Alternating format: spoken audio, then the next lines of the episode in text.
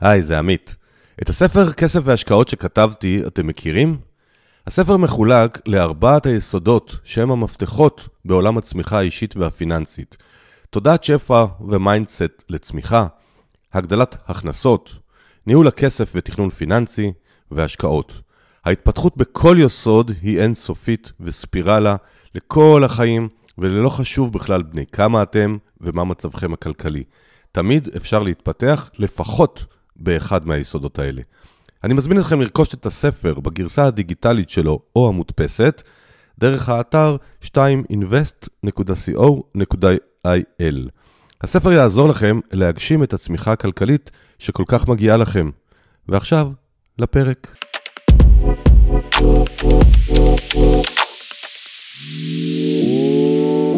שלום לכולם, כאן עמית אשת ואנחנו בפודקאסט כסף והשקעות.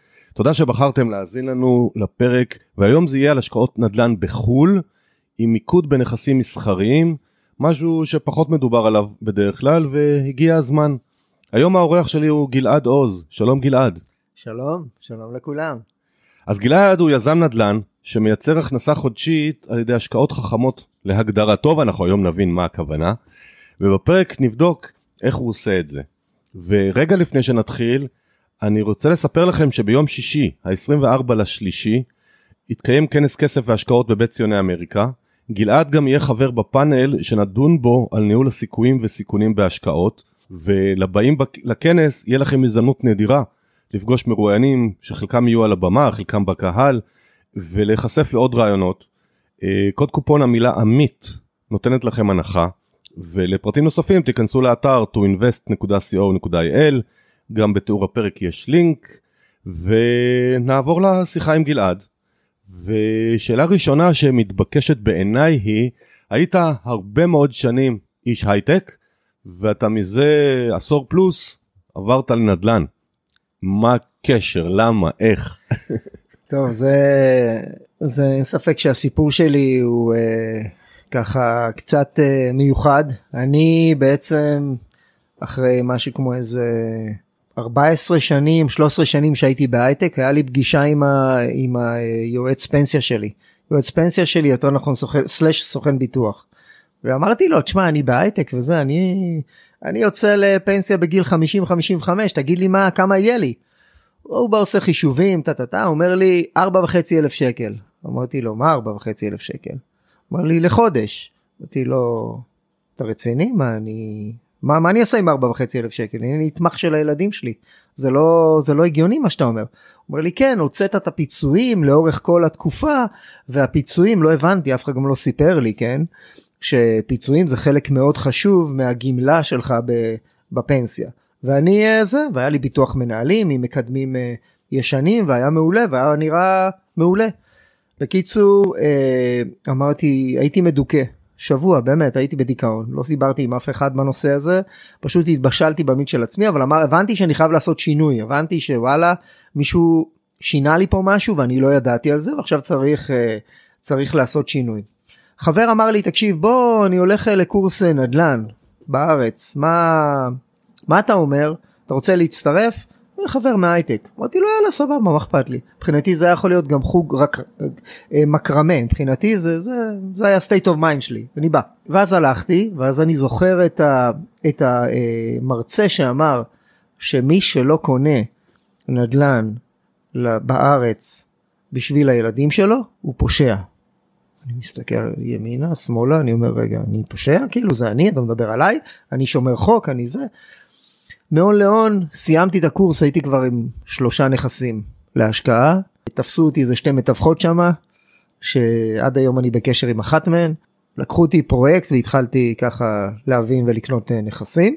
ואז אה, תוך כדי התחלתי להבין שאני קצת מבין קצת יותר והתחלתי לעשות גם שיפוצים אז הייתי משפץ משביח ומוכר ואז ככה קצת צברתי לעצמי הון ואון. ובשלב מסוים אז הגיע כחלון. כחלון הגיע ואז.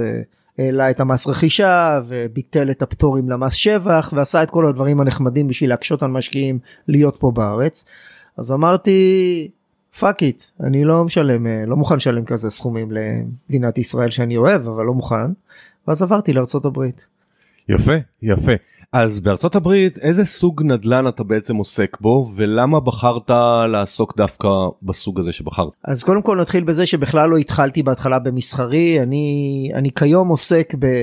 המתמחה במרכזים מסחריים ובנייני מגורים אבל בעיקר במרכזים מסחריים style ביג כאלה זה נקרא strip mall זה נקרא plaza זה אלה השמות שמוכרים בארצות הברית.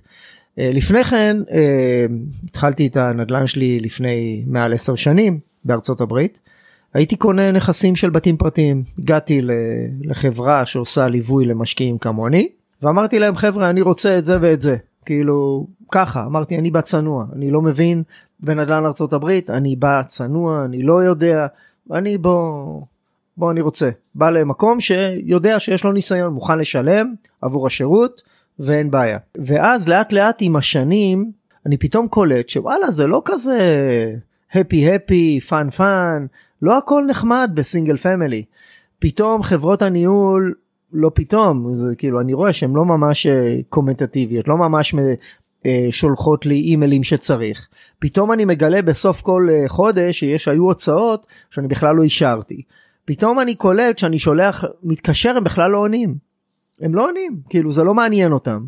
וזה דבר ראשון שנפל לי האסימון ש, שחברות הניהול זה שאתה פה והם שם זה הופך להיות קטע נורא נורא בעייתי. ובנוסף אם יש לך נכס ופתאום נכנס לך איזשהו סוחר בעייתי והם לא יודעים לתפעל את זה כמו שצריך או לא עושים את העבודה כמו שצריך אתה בעצם נשאר עם אפס אפס הכנסה.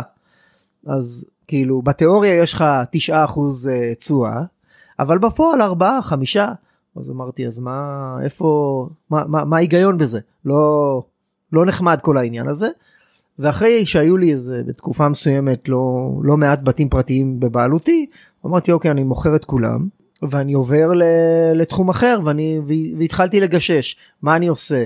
האם אני הולך למולטי שזה מולטי פמילי? אמרתי אוקיי זה העשירים הולכים לשם ואלה שבאמת הגדולים אז כנראה שיהיה בזה היגיון.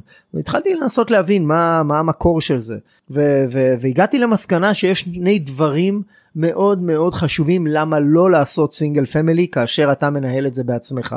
דבר ראשון זה לא הכנסה פסיבית, שכח מזה, זה הכנסה אקטיבית לחלוטין, אתה צריך לטפל בה, לתפעל את חברת הניהול, אתה צריך לטפל בתיקונים, אמנם אתה, הם יזמינו לך אנשים, אבל אתה צריך לעבור על כמה זה עולה, להחליט אוקיי זה פייר, לא פייר, שלא יתקעו לך סכומים שאתה אחר כך, אה, התשואה שלך תשאף לאפס. ודבר שני, אין לי פיזור סיכונים. ב multi family מרכזים מסחרים יש פיזור סיכונים. זאת אומרת אם אני קונה מרכז מסחרי ושניים שלושה יחידות לא עובדות עדיין המשקיע יקבל 80-90% מהכסף שלו. סך הכל הגיוני נכון? אז השילוב של הניהול ההכנסה האקטיבית למי שקונה single family והפיזור סיכונים זה החלטתי שאני הולך למולטי פמילי ולמרכזים מסחריים. יפה אז השאלה שמתבקשת כרגע שדיברת על פיזור סיכונים ודברים כאלה האם אתה פועל רק בארצות הברית או בעוד מדינות? כרגע אני פועל רק בארצות הברית אני עובד בעצם בשתי מדינות בארצות הברית אני עובד באוהיו ובטקסס אלה שתי המדינות שבהם אני מתרכז שם יש לנו נכסים. ולמה אוהיו וטקסס דווקא? אוהיו כיוון שה price tag של נכסים הוא נמוך יחסית למקומות אחרים. והתשואות שם הם יחסית המיד ווסט באופן כללי הוא התשואות שם הן יותר גבוהות מאשר בסתם דוגמה אה, אה, קליפורניה או אה, פלורידה וכן הלאה. אוקיי? וטקסס בכלל בחמש שנים האחרונות עלתה משמעותית מכיוון שיש הגירה חיובית גדולה מניו יורק ומקליפורניה לכיוון טקסס ובעצם והסיבה היא, היא כסף. אה, בטקסס אין state tax בקליפורניה הוא 11 אחוז אם אני אם אני לא טועה. זה הבדל משמעותי בעסקים והבדל משמעותי בשכר אז יש פה יש פה הבדלים משמעותיים והרבה אנשים נוהרים לשם ובמיוחד לאוסטין למטרופולינים הגדולים כמו אוסטין שהמחירים שם נסקו בצורה מטורפת בדאלאס ביוסטון כאילו אבל בעיקר הייתי אומר בדאלאס אוסטין זה המקומות שלשם הרבה קליפורניה עברו. הבנתי אני מכיר שמות מקבוצות כדורסל אני לא הרבה טיילתי שם. בוא אני רוצה שתעמיק טיפה בהסבר על מרכזים מסחרים כי מולטי פמילי היו לי פרקים בנושא אנשים קצת יותר מכירים בארץ אמרת לאנשים כמוני שלא מכירים את ארה"ב לצורך העניין כמו ביג. עכשיו כמו ביג יש הרבה מאוד חנויות עולה לי השאלה קודם כל אם אתה יכול קצת להסביר איך זה עובד שם כי אני מאמין שיש שם כל מיני גדלים מקטן עד אה, אינסוף. ודבר שני דיק ספורט אני זוכר המרכזים תמיד כן, אהבתי לראות את נכון. דיק ספורט ודבר שני האם אתה לא חושש בעידן האינטרנט שבעצם המון המון מסחר הופך להיות אינטרנטי אז אומרים שהמרכזים האלה יהיו נטושים אז תן לנו ככה סקירה מקצועית. מעולה, מעולה. אז קודם כל שאלת כמה שאלות, אז אני, אז אני אתחיל מההתחלה. אז קודם כל, מה בעצם ההבדלים העיקריים בין מולטי פמילי לסטריט מול, למרכזים מסחריים? יש כמה הבדלים uh, עיקריים. קודם כל נתחיל בזה שהמרכזים מסחריים שאני קונה, אוקיי? זה לא כל המרכזים המסחריים הם כך, המרכזים המסחריים שאני קונה נקראים triple net. מה זה אומר? triple net זה אומר שכל ההוצאות של הביטוח, הארנונה, property tax, התיקונים, ה management fee, הכל, כמעט כל ההוצאות שיש במרכז מסחרי או בנכס מניב, מי שמשלם זה לא הבעלים, זה הסוחרים.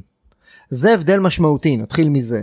ב multi family או ב single family, כל ההוצאות האלה שאמרתי חלות על הבעלים, זאת אומרת ה property tax עלה, ה insurance עלה, אתה כבעלים מחויב לשלם את זה, ואז בעצם זה פוגע לך בתשואה. במרכזים מסחריים שאני קונה, כל ההוצאות האלה והם על הסוחרים, וזה יוצר לנו איזשהו buffer, איזשהו מקדם ביטחון, שבמידה והדברים האלה עלו, אז מה שזה אומר, זה אומר שבעצם אנחנו, יש לנו איזשהו, אה, איזשהו safe zone לכיוון הזה. זה, זה ההבדל הראשון. ההבדל השני זה החוזים, החוזים הם ארוכי טווח. זאת אומרת כאשר אתה יש לך multi family הסוחרים שלך הם סוחרים uh, שבאים uh, לגור וכל שנה אתה צריך לבוא להם תגיד ג'רמי uh, do you want to extend for another year? אתה רוצה עוד שנה? אז הוא יגיד לך כן או לא. אבל מה מול ה... ממש מעבר לכביש יש multi family עכשיו uh, חדש או שבדיוק הורידו את המחיר ב-50 דולר. הוא אין בעיה הוא עובר ישר בשנייה וחצי. מרכזים מסחריים החוזים הם ארוכי טווח לשלוש שנים חמש שנים שבע שנים, עשר שנים, יש לי כמה סוחרים שיש להם חוזה לעשר שנים. עכשיו, בנוסף לזה, זה דבר ראשון, זאת אומרת, אה, העניין של החוזים ארוכי טווח. דבר שני, שבתוך החוזה שקיים, שאנשים לא מודעים לזה, אבל זה במרכזים מסחריים שאני קונה, אני מוודא את זה לפני הקנייה, כל שנה יש עליית מחיר. זאת אומרת, השכירות עולה אוטומטית, זאת אומרת, אני לא צריך לבוא לסוחר ולהגיד לו זה נע בין שלושה לחמישה אחוז לפעמים גם שבעה אחוז כל שנה וזה אומר לא צריך לבוא לסוחר ולהגיד לו תקשיב בוא אני רוצה להעלות לך את הזה. זה כבר בפנים זה בילדין אני פשוט שולח לו אימייל. Your rent has been raised to that level. This is your new rent payment that you need to do. וזה הכל וזה נגמר הסיפור. אז זה לגבי המרכזים מסחריים אה, לעומת מולטי פמילי יש עוד כמה הבדלים שאני כרגע אה, לא, לא חושב עליהם ככה בשלוף. אז ואתה שאלת עוד שאלה לגבי... כן, אני מזכיר לך, שאלתי לגבי הפחד שזה יתרוקן, כי המסחר האינטרנטי הולך וגדל, וזה הרבה מפחיד אותם מרכזים. אז, אז קודם כל אני חייב להגיד ש, שהשאלה שלך היא לא, אתה לא היחידי ששואל את השאלה הזאת, גם משקיעים שבאים אליי בפעם הראשונה אומרים לי, תשמע גלעד, מה, איזה, אתה יודע, יש מיתון, איזה, מה, מה קורה, מחר אה, פתאום לא יהיו להם לקוחות, ואז ייסגרו ואנחנו נקבל כסף. אז השאלה היא טובה, היא שאלה נכונה. אני בוחר מרכזים מסחריים יש הרבה מאפיינים זאת אומרת זה לא אה, וואלה אני הולך בא לי על המרכז הזה כי כי הוא צבוע בצבע צהוב orange ו- וזה מתאים לי. אלא יש הרבה בדיקות due diligence שאני עושה לפני לפני בכלל שאני מגיע לאזור ואני אומר אוקיי זה העסקה שאני רוצה לקחת. אז מעבר לדברים הרגילים שזה median income ואני בודק את ה... את ה אה, crime rate ואני בודק אה, כמה מה, מה הציונים של ה great schools באותו אזור ובודק את הסביבה וממש הולך פיזית ובודק את הסביבה. מעבר לכל הדברים הרגילים הללו אני גם בוחן את הסוחרים עצמם. זאת אומרת יש לי אני בחלק מה כאילו בזמן הדיו דיליג'נס שאני עושה לעסקה אני מקבל את כל החוזים של כולם. ואני יודע בדיוק כמה הם אה, כמה הם אה, כמה הם משלמים ואני גם בודק איתנות פיננסית איתנות פיננסית שלהם, אני בודק מה המקצוע שלהם. עכשיו, היתרון של המרכזים הסחירים שאני קונה זה שהם מרכזים מסחריים של services והם לא קשורים לאונליין. זה בדיוק עונה על השאלה שלך. זאת אומרת, אם יש לי מרכז מסחרי שיש בו ספר, תסכים איתי שכנראה אתה לא תוכל להז, להזמין ספר דרך האינטרנט, נכון? כנראה שלא. או אם יש שם בית קפה, לא נראה לי שאתה תוכל להזמין קפה אה, בווב. אמזון אולי תמציא איזה משהו בעתיד, אבל כרגע עדיין זה לא קיים. ואני בעצם בוחר אה, אה, סוחרים שהם נותני שירות. בתי קפה, מסעדות, אה, ספר, אה, מכון יופי, לק ג'ל, כל הדברים האלה הם מבחינתי דברים מעולים. מכיוון שאתה חייב להגיע בשביל לצרוך את זה ואתה לא יכול להזמין את זה אונליין. זה זה זה הסיבה העיקרית למה המרכזים מסחרים שאני קונה מצליחים כי גם בתקופה של מיתון ואני עכשיו נכנס לתקופה שאנחנו נמצאים כרגע בתחילתו של מיתון גם בתקופה של מיתון אז אנשים ייסעו פחות לחו"ל אבל עדיין אנשים יקפידו על אגג'ל או יקפידו על, על מניקור פדיקור ואנשים עדיין ילכו להסתפר ואנשים עדיין ילכו לשתות קפה זאת אומרת שיש פה הרבה אה, שיקולים וצברתי לעצמי עם, אני, עם הזמנים והשנים שהחלטתי שאלה בעצם הקריטריונים שאני הולך לבדוק מרכז מסחרי. מעולה.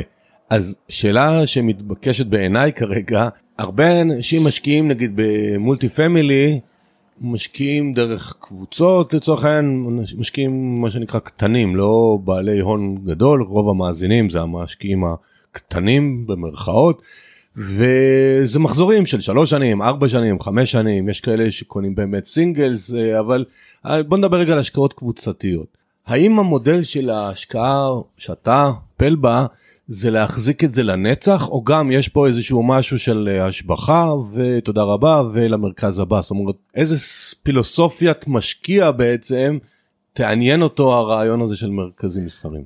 מעולה אז ככה אז קודם כל העסקאות שלנו הן נעות בין 3 ל-5 שנים של buy and hold זאת אומרת אנחנו מחזיקים את הנכס אבל במקרה שהמשקיעים רוצים להמשיך להחזיק את הנכס וזה מה שקורה לי בדרך כלל כי כל רבעון מקבלים את הכסף והם רואים שוואלה זה עובד ובצורה אה, בצורה קבועה וטובה אז אומרים מה אכפת לי תמשיך אז אנחנו אז אנחנו בעצם ממשיכים. יתרון הנוסף שאני מביא לשולחן בכל אה, בכל עסקה שאני עושה זה בעצם refinance עכשיו refinance לנכס שאנחנו קנינו ואנחנו buy and hold אנחנו מחזיקים בו. אני בדרך כלל קונה נכסים שהם בין 15 ל-20 אחוז מתחת למחיר שוק שלהם. לא צריך לשפץ אותם, לא צריך לבנות אותם מחדש, הם קיימים ומניבים כסף מהיום הראשון. זאת אומרת התשואה שקיימת כרגע בנכס זה החלק מתוך זה חלק שמשתקף לרווחים של המשקיעים זאת אומרת וזה היתרון הגדול של, של הנכסים מכיוון שרמת הסיכון שם היא יותר נמוכה. הוא עובד. עכשיו אני לא אומר שאין סיכונים. בוא בוא אה, לא אין פה דבר כזה. אין נכס בלי סיכונים ואין השקעה בלי סיכונים. אין דבר כזה זה לא קיים אוקיי? יחד עם זאת כאשר אתה קונה נכס שעובד שהוא קיים לא צריך לבנות אותו שהסוחרים בפנים שמשלמים כסף מהיום הראשון שאתה בעלים של הנכס אז רמת סיכון פה יותר נמוכה זה סך הכל הגיוני השאלה שלך תזכיר לי אני ברח לי הסוף לא, אז שאלה אם אתה, לא, זה בסדר, ענית, האם אתם מחזיקים אותו, אתה מחזיק אותו לשנים רבות, או שאתה עושה refinance ו buy and hold? אני עושה ריפייננס, אני עושה ריפייננס, אחרי בערך, תלוי באיזה תקופה אנחנו נמצאים, אז אני כן. מניח, אני מניח שלמשל עכשיו, זו תקופה ש refinance יתאפשר, ההבנה שלי של השוק שהריביות יתחילו לרדת ויחזרו למצב הנורמלי שלהם, רק בערך עוד שנה.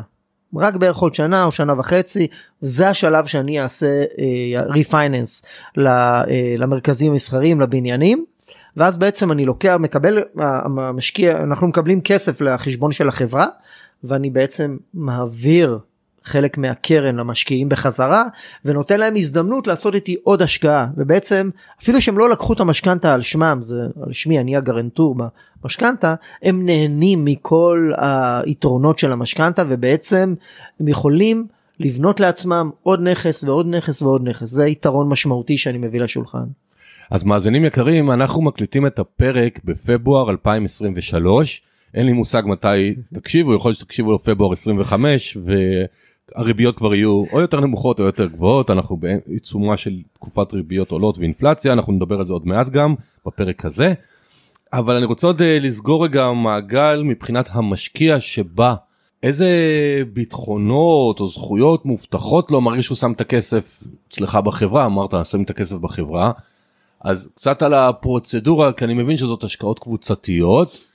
איך, איך אתה פותח? אז, אז קודם כל יש שתי אפשרויות לבצע השקעה דרכי, דרך הרו אינבסט. אז אופציה ראשונה זה בעצם להיות בעלים של הנכס. זאת אומרת אתה אה, אנחנו פותחים LLC כמו חברת גוש חלקה. פותחים LLC לכל חברה עם חשבון נפרד חברה נפרדת ונכס אחד לכל LLC כדי לשמור על המשקיעים מבחינה משפטית להגן עליהם. ובעצם זה אפשרות ראשונה אתה בעלים. אתה בעלים בנכס. אתה נמצא בבעלות ב-LLC ובטייטל וכיוצא בזה. אפשרות שנייה זה לתת הלוואה לקרן, לתת הלוואה לקרן, שבעצם אה, אתה נותן הלוואה לחברת גוש חלקה, ל-LLC שאנחנו פותחים לצורך קניית הנכס הספציפי הזה, והיתרון של המסלול הזה לעומת אה, מסלול של הבעלות, זה ששם אנחנו יכולים לסכם על איזשהו אה, תשואה שהיא אה, קבועה כזאת או אחרת על ההלוואה. ואתה לא צריך להגיש דוחות מס בארצות הברית. זה היתרון אה, השני. אף על פי שאת הדוחות מס בארצות הברית אני כיזם יודע לתת לך כמוצר מוגרם, מוגמר כל שנה. חלק מהשירות. אז תיארת קצת שהלכת והתרוצצת ואתה הולך ומתרוצץ ובודק והאם הספר אה, מספר יפה שרק שנינו לא צריכים כל כך ספר לא אתה ולא אני וכולי. אז זה נשמע נורא כיף גדול ואני מניח שזה פחות אה, יפה וחביב אה, היום יום. אז תספר לנו קצת מאחורי הקלעים של יזם שהמשקיע שם את הכסף, יש לו אחריות כבדה, מצד שני יש ארה"ב, אנחנו גרים בישראל. תן לנו קצת את מאחורי הקלעים של יזם. אז קודם כל, באמת, אה, זה נקודה מאוד חשובה שאנשים יבינו, שוואלה, להיות יזם זה לא הכל אפי אפי. זה ממש לא הכל אפי אפי. נכון מרוויחים ואפשר להרוויח יפה ואני לא מתלונן והכל בסדר. יחד עם זאת צריך uh, לקחת בחשבון שיש הרבה הרבה הרבה הרבה דברים שאנשים שמסתכלים על זה מהצד לא לוקחים את זה בחשבון. בוא נתחיל מהעובדה שבן אדם נותן לי כסף ושם לי את הכסף שלו ביד. אני לא ישן טוב בלילה כל עוד אני יודע שהכל פיקס. אני כל עוד העסקה לא נסגרה וכל עוד הדברים לא אה, מתוקתקים אה, ואני עובד עם חברת הניהול ברמה אה, יומית ושבועית ו- ושואל שאלות וכיוצא בזה. אז היו ימים שהיה איזה שהם אה, משבר בנכס כזה או אחר המשקיעים אפילו לא ידעו שהיה איזשהו משבר אני פשוט אני לא ישנתי בלילה אבל עשיתי את העבודה כדי לגרום לכך שהדברים יחזרו למצב הנורמלי והרגיל. וזה דברים ש, שאנשים uh, כאילו חושבים שוואלה אני לוקח את הכסף עכשיו אני משקיע וזהו וזה שם על טייס אוטומטי זה לא עובד ככה זה לא עובד ככה. נתחיל בזה שכל שבוע כל שבוע יש לי פגישה שבועית זום עם חברות הניהול שלי ואני יושב איתם עם אקסל ושואל אותם מה עשיתם שבוע שעבר? ומה אתם הולכים לעשות שבוע הבא בשבוע הבא עוד פעם אני שואל אותם וזאת עבודה זה ממש ניהול פרויקטים זה ניהול פרויקטים אוקיי זה ברמה הזאת של חברות הניהול. אחר כך יש את הנושא של אה, של האנשי שירות שאיתם אתה עובד אתה יכול לקבל טלפון בשתיים בלילה. אתה יכול לקבל מיילים או הודעות מסוחרים שפתאום אה, לא פינו להם את השלג בזמן עכשיו זה היה אמור לקרות ב-4 אחר הצהריים או ב-5 אחר הצהריים ועכשיו מתקשרים אליך או שולחים לך אסמסים ב-1-2 בלילה ואתה צריך לטפל בזה. כי עכשיו מישהו צריך לבוא ולפנות את השלג כי אם מישהו יחליק שם אז חס וחלילה יתבעו אותך וגם את המשקיעים אז אני צריך להגן על זה. אז אה, זה מסוג הדברים שאני לא יכול לדחות.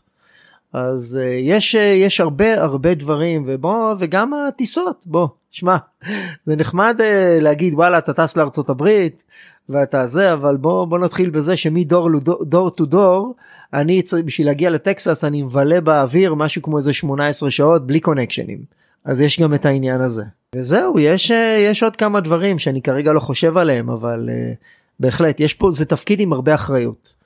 זה, זה החלק הכי הכי מורכב בעיניי כי אני לוקח כסף לאנשים ויש לי אחריות. לא זה בטוח שזה תפקיד עם אחריות אבל מצד שני אני כמשקיע, אני לא יזם, בוא, אני מצפה באמת שהיזם לא יישן בלילה אם צריך, אני מאחל לו שינה טובה, כי אז ההשקעה תעבוד יותר טוב, אבל שלא יישן בלילה כי, כי באמת בוא אני שם את מבטחי, אין לי נכון למי מאוד. להתלונן, זה לא בחירות שאני יכול לשים פתק בקלפי ולהתפלל שזה יצא מה נכון שאני מאוד. רוצה. נכון מאוד. אז- שלא ישתמע כאילו אני מתלונן על זה, לא, אני פשוט מדבר על הדברים שכאילו זו, זאת העבודה, זאת העבודה, בשביל זה משלמים לי. אני רק אומר ש, ש, שאנשים לא יחשבו שזה הכל אה, סבבה כזה ו... מה שכן אני חושב שעולה מפה מאזינים ומאזינות זה שאתם צריכים להבין שגלעד מתאר לנו קצת את מאחורי הקלעים שהשקעה בנדלן בכלל בחו"ל בפרט לדעתי הסובייקטיבית יש בזה גם סיכונים זה שעל הנייר באקסל אנחנו רואים אה, 10% 20% 70% 90% לשעה תשואה זה יפה על האקסל אבל יש חיים בסוף. אז נכון. ת, תמיד תבחנו את הניהול סיכויים סיכונים שלכם והפאנל שאנחנו נעשה בכנס שגלעד חלק ממנו בהחלט זה נושא שיעלה בו כי אני חושב שצריך לדבר עליו. נכון. אני רוצה רגע להתקדם אתה חזרת עכשיו בערך אה, חו- מחודש בארצות הברית ואני נכון. מזכיר עוד פעם אנחנו בפברואר 23 מה קורה מבחינת ביקושים היצע תקופות הריביות עולות אינפלציה איך כשאתה מסתובב בארצות הברית מה מה מה אתה מרגיש שם בשטח. קודם כל אני אני לא הייתי צריך את הנסיעה הזאת בשביל לדעת אה, מה מה מה המצב של שוק הנדל"ן במדינות שבהם אני מסתובב ובאזורים שבהם אני מסתובב כי אני חי את, ה, את השוק. אני כל הזמן מדבר עם מתווכים שמציעים לי עסקאות אני כל הזמן אה, בקשר עם חברות הניהול. אז אני יודע אני מכיר את השטח וגם כמובן אני גם שומע כל מיני אה, אה, אה, וידאוים אה, פודקאסים ואני כל הזמן מעודכן אני קורא. אז uh, לא הייתי צריך להיות שם בשביל לדעת את זה אבל בוא נחלק את התשובה שלי לשני חלקים החלק הראשון זה שאנחנו לטעמי אנחנו בדרך למיתון. זאת אומרת בארצות הברית הריביות עלו זאת אומרת שאם אתה רוצה לקחת הלוואה לקניית בית פרטי נדבר כרגע על בית פרטי אז סביר להניח שאתה יכול לקבל את זה באזור של השבעה שבעה וחצי אחוז אם אתה אמריקאי אם אתה אמריקאי. אתה לא אמריקאי זה בכלל תשע וצפונה אז זה דבר אחד. ואז מה שקורה שאם למשל אמריקאים הם חיים מ paycheck to paycheck 70 80 אחוז מהם כאלה. זאת אומרת אם הוא עכשיו תכנן על החזר חודשי של משכנתא של 700 דולר ופתאום זה קפץ לו עכשיו בגלל הריביות לאלף דולר הוא פשוט לא יקנה את הבית הוא לא יכול אין לו יכולת כלכלית אין מינוסים בארצות הברית אין, לא כמו בארץ שאתה תיקח עוד הלוואה יש לו דברים מאוד ברורים מאוד זה אין מינוסים אתה לא יכול לחרוג מה שיש לך זה מה שאתה זה אם אתה עם זה אתה עובד. אז זה בתשובה שלי בפן אחד. הפן השני הוא שבעצם אה, יודע שיש שאנחנו שהריביות עלו והכל אבל כאשר אני בא לבחון עסקה זה לא מעניין אותי. זאת אומרת לא מעניין אותי אם השוק עולה או יורד. לי יש את השיטה שלי זה נורא נורא פשוט. המספרים עובדים או לא עובדים.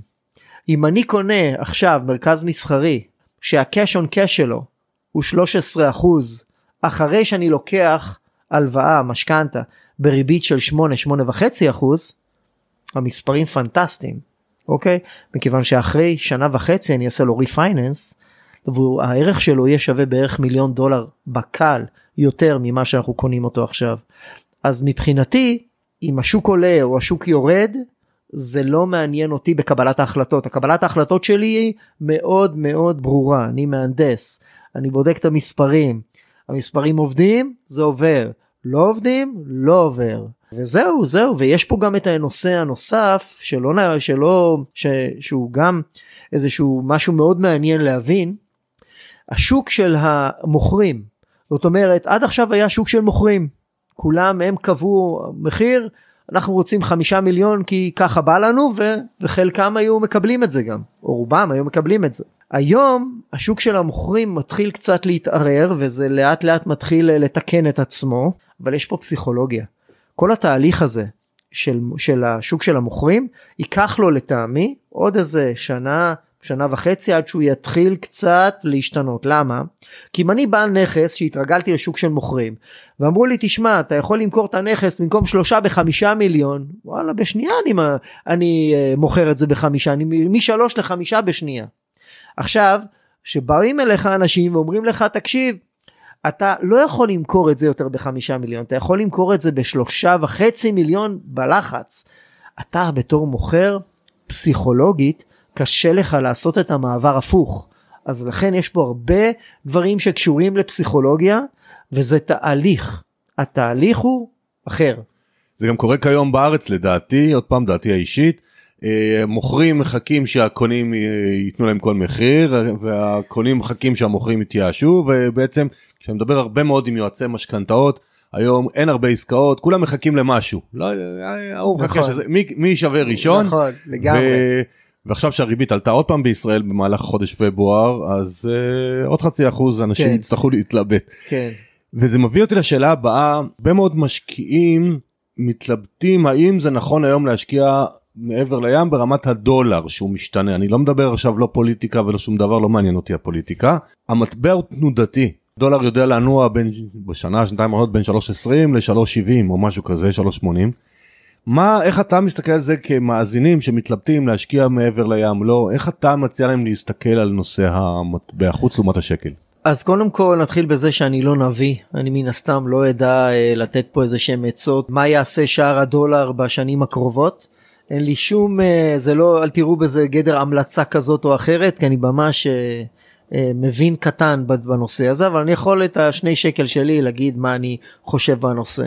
בואו נדבר על זה שאם הדו, השער הדולר כרגע עולה. אז אם השער הדולר עולה, אז מן הסתם אם אתה עכשיו רוצה אה, להשקיע 100 אלף דולר בנדל"ן ארה"ב, אז אם היית משלם 320 לפי 3.2 נניח אה, שהיה שער דולר בתקופות מסוימות 3.2 אה, שקלים לדולר עכשיו אתה משלם 350 אלף זאת אומרת שזה עוד 30 אלף שקל לצורך העניין. אני קניתי חלק מהנכסים שלי בשערים שקניתי בסינגל פמילי זה היה ואפשר לבדוק את זה זה היה ב-4.2 4 4 5 משהו כזה זאת אומרת שער הדולר גם יכול uh, כאילו uh, לעלות ואז כאשר אתה תרצה למכור אז אתה תרוויח במכירה תקבל יותר שקלים זה משהו שהוא הוא- יש פה איזשהו uh, מאזן כזה ש, שאני לא יודע איך להסביר אותו כי מן הסתם זה משהו שקשה מאוד לחזות אותו.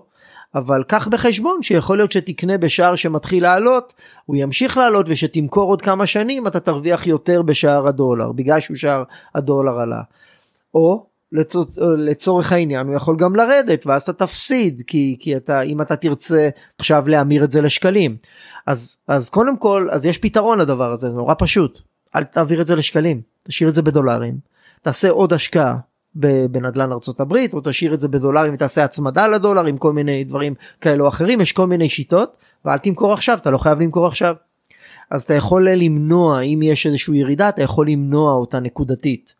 נתחיל מזה שאם שער, שער הדולר עולה אתה מקבל את, ה, את ה, אה, הדירה שלך בדולר זאת אומרת אתה תקבל יותר שקלים אז יש לך פה יתרון לתחום הזה.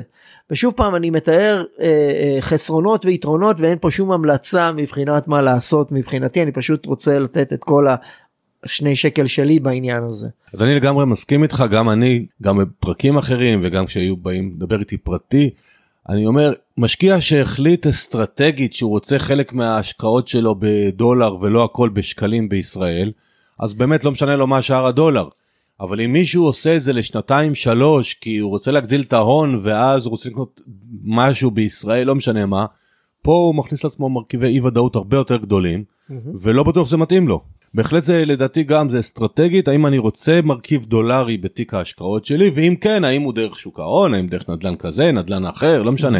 סבבה אז אנחנו אפילו מסכימים אה, אין לנו ויכוח אה, עקרוני ואני מחזק מה שגלעד אמר כל מה שעולה בשיחה הזאת מבחינתנו זה ידע לימודים זה לא המלצה לשום דבר פשוט שתכירו עוד רעיונות עוד זוויות ושכל אחד יבחן לעצמו עם היועץ האישי שלו מה מתאים לו. וזה, אני ממשיך בשאלה של פיזורי סיכויים סיכונים, גם סקרן אותי לדעת מה דעתך. יש כאלה שאוהבים רק שוק ההון, יש כאלה שאוהבים רק נדל"ן, לא משנה כרגע איזה סוג, ויש כאלה שהם בעד גם וגם. מאיזה אסכולה אתה בא? אז אני אני באסכולה של בעיקר נדל"ן כן? אה, אני אה, משקיע גם אה, גם בנדל"ן בארץ באופן פרטי וגם ובנדל"ן בחו"ל בעיקר בנדל"ן בארצות הברית. שוק ההון אני כבדרך אגב אני משקיע בשוק ההון כי אני אני לא שולט על זה. אז בין אם זה קרן השתלמות בין אם זה הפנסיה שלי, הביטוח מנהלים, מה שנשאר מההוא, כן, אז מה שנשאר, כן, uh, עדיין חלקו מושקע במניות אני מניח. עכשיו, כדי שיהיה שם תשואה כלשהי. אז אני לא, אין לי, אין לי מושג יותר מדי בשוק ההון. Uh, זה נושא אולי שאני צריך ללמוד כי מעניין אותי ברמה האישית ככה כי יש דברים אני בן אדם שאוהב ללמוד הכל אז אני לא מכיר את הנושא הזה מספיק אז אולי אני ככה אתמקד בעתיד אה, ללמוד אותו אבל אני לא משקיע בו ברמה האישית מעבר למה שאמרתי. מעולה אז עכשיו אנחנו יודעים באיזה אסכולה אתה וזה בסדר גמור. אני רוצה רגע לחזור לתחום התמחות שלך ומה שדיברנו שיזם צריך גם לא לישון בלילה אם יש בעיות ומאזינים רבים ועוד פעם אתה, אתה, אתה לא פרק ראשון שאני עושה על תחום נדל"ן בארצות הברית או באירופה אתה כן ראשון בנושא נכסים מסחריים. אבל רבים שואלים ומתלבטים בשאלה איך לבחור יזם, על מי אפשר לסמוך.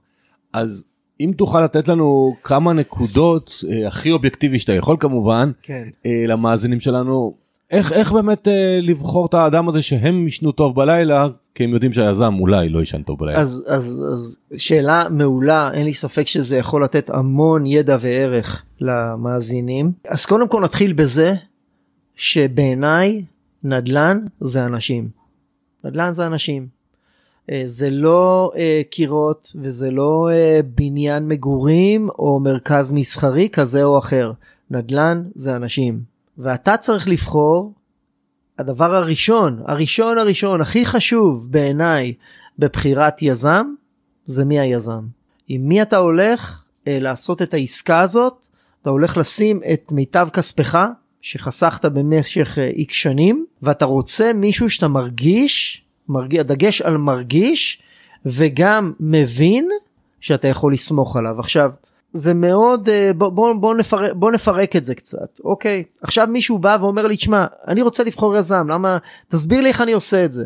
אז אז קודם כל אתה יכול לבקש אה, ממליצים מן הסתם ממליצים ממליצים שהיזם יביא לך זה אנשים שאמורים להגיד עליו דברים טובים כן? אחרת הוא לא ייתן אותם מן הסתם אוקיי אז אבל אתה תמיד יכול משיחות שאתה מנהל עם אותם אנשים אתה עדיין יכול לדלות מידע טוב על היזם. דבר שני חפש עליו באינטרנט. חפש תראה היו נגדו 700 תביעות היו אה, יש אה, כל מיני אה, דברים כאלה אז אתה יודע שאוקיי יש פה יש פה איזה משהו שאולי אני צריך להיזהר אוקיי? דבר שלישי אתה מכיר אנשים שמכירים אותו דבר איתם תשאל אותם איך אה, איך גלעד מה מה איך הוא איך הוא כבן אדם מה מה אתם חושבים עליו יכולים לרחרח אה, ואף אחד לא ידע את זה ואתם תקבלו את התשובות שאתם רוצים לקבל ודבר שלישי רביעי זה הנושא של הסוגי השקעה. זאת אומרת שאתה הולך לבחון אה, יזם, אתה צריך לבדוק גם איזה סוגי השקעה הוא עושה, אוקיי? מה רמת הסיכון שאתה נחשף אליה. זאת אומרת אם אתה הולך עכשיו לבנות בניין או אתה הולך לבנות עכשיו זה יש פה רמת סיכון x. שאתה הולך ואתה קונה נכס שהוא עובד ומניב לך מהיום הראשון יש לך יש לך אה, אה, סיכון y שבדרך כלל הוא יותר קטן. אבל אז אני אומר זה מסוג הדברים שאתה אתה לפי ה, ה, הסוג של הנכס אתה גם יודע מי הבן אדם שאיתו אתה הולך לעשות את העסקה. וזהו לשאול שאלות לשאול שאלות לחפש באינטרנט זה זה מה שאני ככה וכמובן הרושם בפגישה הוא מאוד מאוד חשוב אתה צריך להרגיש כמשקיע שאתה בידיים טובות אתה רוצה אתה ממש צריך להרגיש את זה אוקיי זה דבר מאוד חשוב להבין. ויש כאלה שהם כבר שנים רוצים להשקיע והם לא משקיעים. הם פעם השוק גבוה, פעם השוק נמוך, פעם מחכים שהריבית תעלה, פעם מחכים שהריבית תרד, פעם שזה ופעם שזה. מה תגיד לאותם אלה שכבר שנתיים, שלוש, חמש, שמונה על, על הגדר ותמיד יש סיבה למה לא? אה, אותם, אותם אה, כן, אותם אני הכי אוהב.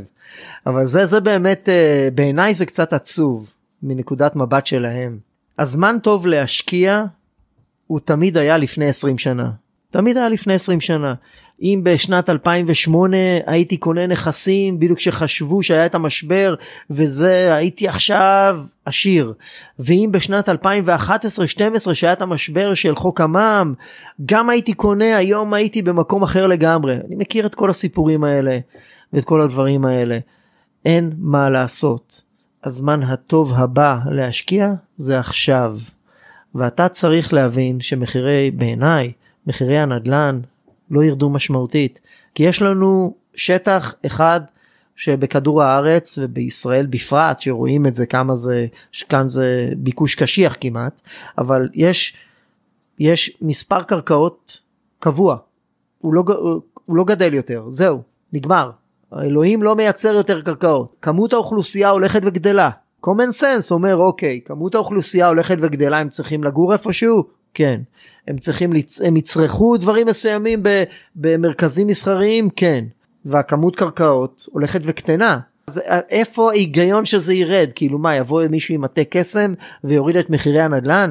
אין, אין, אין, זה לא, זה לא יקרה, זה לא יקרה. אין אינטרס לאף מדינה שזה הדבר הזה יקרה כי זה ייצור משבר קולוסלי באותה מדינה מכיוון שה, שהנדלן המיסים מהנדלן הם אה, נדבך מאוד אה, חזק ומאוד רציני בכספים שחלק מה, חלק מהתקציב של המדינה אז אין היגיון כלכלי למדינה לעשות את זה. בקיצור אתה אומר הזמן הכי טוב חוץ מלפני 20 שנה זה עכשיו. כן, אה, כן וזה לא אני אמרתי את זה. נכון אני מכיר את זה. טוב שאלה לפני האחרונה הזכרת את זה כשאתה בוחר נד... אה, לעסוק נדל"ן, נדל"ן זה אנשים בסוף לפני הקירות. אתה גם נמצא בקבוצת נטוורקינג קבועה ואתה מאמין בבניית מערכות יחסים עם אנשים. נכון. תן לנו קצת טיפים שעוד פעם זה לא דווקא קשור ל... לכסף והשקעות אבל זה קשור לחיים עצמם. קצת על חשיבות ה networking על קשר עם בני אדם למה נגיד לכנס כזה שאנחנו מארגנים שאמורים להיות שם 300-400 איש למה לפעמים לאנשים כדאי להם לצאת למי שזה לא נוח מאזור הנוחות ככה בזווית ראייה שלך. אני חושב שקודם כל שאתה אתה פוגש אנשים בפנים מול פנים לעומת אתה פוגש אותם בפייסבוק זה זה זה משהו אחר לגמרי. ושאתה אה, פוגש מישהו ומדבר איתו ווואלה אתה אומר וואלה הוא בן אדם הוא כאילו נורמלי כאילו הוא לא הוא לא איזה מישהו שגר שחי לו באיזשהו אה, פנטזיות או כל מיני כאלה הוא אה, down to earth. אז הרבה יותר אה, הרבה יותר אה, אה, קל להזדהות והרבה יותר קל להתחבר. ובאופן כללי מערכות יחסים אני שאני אומר למשקיעים שלי בשיחה בפגישה שלנו הראשונה. אני אומר להם אני לא בא למכור לך שום דבר אז הוא אומר לי מה זאת אומרת אני אומר לו לא אני בא לפתוח איתך מערכת יחסים אני בא לפתוח איתך מערכת יחסים כי אני רוצה שאנחנו נבנה דברים להרבה שנים. אני רוצה שאתה תהיה מרוצה ואתה תבוא איתי לעוד עסקה ועוד עסקה ואנחנו נהיה חברים או לא חברים אבל נפתח פה מערכת יחסים. זה המטרה שלי. אוקיי אני לא בא לדפוק אותך לא בא לעשות זבנג וגמרנו זה לא מעניין אותי. ובנטוורקינג אתה בונה מערכות יחסים כי אם אני פוגש אותך פעם ראשונה ואתה התרשמת ממני לצורך העניין ברמה האישית כבן אדם נחמד נראה בן אדם אה, ישר נראה זה כמובן הכל אה, הכל זה פגישה ראשונה אז, אז אתה לא מכיר יותר מדי אבל מה אתה אומר וואלה גלעד הזה נראה בחור נחמד ואז אתה הולך חושב חושב חושב אחרי שבוע אנחנו נפגשים עוד פעם ואתה אומר כן וואלה הוא באמת נראה בסדר כן ואחרי חודש אתה מתחיל לעשות עלי הפנייה ואתה אומר תקשיב יש לי חבר הוא רוצה לעשות השקעה. קח את הטלפון שלו דבר איתו כי אתה מרגיש שאתה יכול לסמוך עליי אז זה עניין של לבנות מערכות יחסים. כוחות שלי הקיימים שולחים לי חברים שלהם. הלקוחות שלי הקיימים עושים איתי עסקה שלישית, עסקה רביעית, הקיימים. אז זה מעיד משהו על, על הדבר הזה, כי אחרת, אתה יודע, ישראלים לא פראיירים. אחרי uh, פעם אחת שלא יהיה טוב, אז uh, הוא יגיד לך, אוקיי, סבבה, להתראות. אז זה אומר משהו, זה, זה הכל, זה אני מאמין במערכות יחסים, מאוד חשוב. יפה. אז הגענו לשאלה האחרונה ושאלה האחרונה בכל פרק אני מבקש מכל מרואיין לתת שלושה טיפים לחיים. יכול להיות שקשורים לכסף והשקעות מה שדיברנו יכול להיות על פילוסופיות אמונות אחרות שלך. תן לנו. אוקיי okay. אז קודם כל חשוב לי להגיד שאני לא ראיתי את כל השאלות האלה לפני. הכל זה פרי סטייל כן, המאזינים יודעים, אף, אה, אף מרואיין לא רואה את השאלות מראש, ואין עריכה לפרקים. אז מי שהצטרף אלינו בזמן האחרון, אז זה, ה, כל המאה, וה, זה פרק 114, כל המאה ושלוש עשרה הקודמים, מרואיינים לא רואים שאלות, ואין עריכה. וזה וזה מאוד אה, מעניין בעיניי זה מאוד כזה ככה חדשני ואז ככה שלושה דברים ש, שמשקיעים שרוצים להתחיל דרכם צריכים לקחת בחשבון אז קודם כל להתחיל לעשות. התחיל בזה של להתחיל לעשות לצאת מאזור הנוחות שלכם שבהם אתם נמצאים ולהגיד אוקיי יכולתי אז ועכשיו השוק עלה ועכשיו השוק ירד. לא תתחיל לעשות. תתחיל פשוט לעשות. אז uh, אני לא אומר ללכת על עיוור, תלמד קצת את הנושא שאליו אתה רוצה, שבו אתה רוצה להשקיע, ת, תיפגש עם אנשים שלהם יש יותר ידע מאשר לך, תלמד ותגיע לאיזשהו רמה, uh, אתה לא צריך להיות אקספרט, אתה צריך רק להבין בגדול מה הסוג ההשקעה שאתה רוצה לעשות ולהתחבר לאחד היזמים שאיתם אתה רוצה ללכת ותתחיל לעשות. זה דבר ראשון. דבר שני, קח יועץ פיננסי. קח תבנה דרך. יועץ פיננסי, מישהו ש, שאתה יודע שיש לו ידע בתחום. קח מישהו שילווה אותך. כי אם אתה רוצה ללכת לאיזשהו מקום, אתה נכנס לרכב ואתה אומר, טוב, אני רוצה להגיע לגדרה, אוקיי, טוב, איך אני עושה את זה? לא יודע, בוא נתחיל לנסוע. בוא נתחיל לנסוע, אולי אני אגיע לגדרה.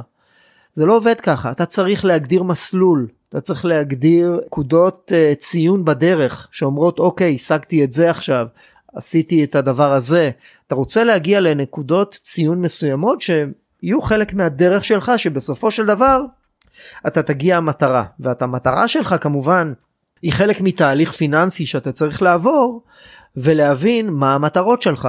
אוקיי? זה גם כן דבר ראשון שאני שואל את המשקיעים שלי שבשיחת טלפון לפני שאנחנו נפגשים מה חשוב לכם, מה המטרות שלכם, מה אתם רוצים להשיג, ושאני אבין בכלל אם אני יכול לעזור להם. אם אני יכול לעזור לך, כי המטרות שלך הם אליימנט, הם, הם מה שאני יודע להשיג, לעשות, אז, אז מעולה, אז יש פה מאץ'. אבל אם לא, אני אפנה אותך למישהו אחר, אני אגיד, אוקיי, תשמע, 20% בשנה לא יודע לעשות לך. הנה, אולי תנסה אצל מישהו אחר, אולי מישהו יעשה לך את זה, אני לא מכיר את זה. אבל זה חשוב להבין את המטרות. אז זה שני הדברים אה, החשובים. דבר אחרון, אחרון שהוא סופר סופר חשוב, אני בתחילת דרכי, אני יש לי משפחה חצי עיראקית, אבא שלי אוהב אותו מאוד, אבל הוא מאוד שמרן, הוא לא ממש מתלהב, היה מתלהב אם הייתי בא ואומר לו אבא תקשיב קניתי נכס uh, בארץ או אבא תקשיב קניתי נכס להשקעה בארצות הברית. אני די בטוח שלא הייתי מקבל את ברכת הדרך. אבל מה, מה כן הייתי מקבל? הייתי מקבל את כל הפחדים שלו שהוא היה מעמיס על הגב שלי. וזה אחד הדברים החשובים, חשובים ביותר, לפני שאתה יוצא לדרך, לא להקשיב לסביבה שמורידה אותך, שמרעילה, או, או מרעילה זו אולי מילה אה, קשה מדי, אבל שמורידה אותך ולא תומכת בך, בשביל להגיע לצעדים האלה. זאת אומרת, תהיה בסביבה של אנשים שמשקיעים, תהיה בסביבה של אנשים שעושים את זה, אתה תקבל רוח גבית ותאכל גם איזה, אה, אבל באופן כללי, בהתחלה לפחות, שאתה מתחיל, אל תספר. תשאיר את זה לעצמך. כן, ולכן גם הכנסים שאני מארגן זה באמת שאתה פתאום רואה 300-400 איש שחושבים כמוך, וואו, ולא כל האלה שאומרים אה, לא כדאי ולא כדאי ולא כדאי ולא כדאי, כי שמעתי שהסבתא של השכן של הבן דוד הפסידה בשנת ה-1900 אז נכון. אני לגמרי איתך. נכון. אני אני רוצה להוסיף עוד משהו אחד אני אה, במוטו שלי אני לא רוצה לשמוע למה לא. לא לא רוצה לשמוע באים חברות ניהול שאומרות לי תשמע אי אפשר לעשות את זה אני לא רוצה לשמוע את זה אני אומר לו אני רוצה שתסביר לי איך כן. איך כן אני יכול לעשות את זה לא למה לא לא איך לא זה לא מעניין. זהו.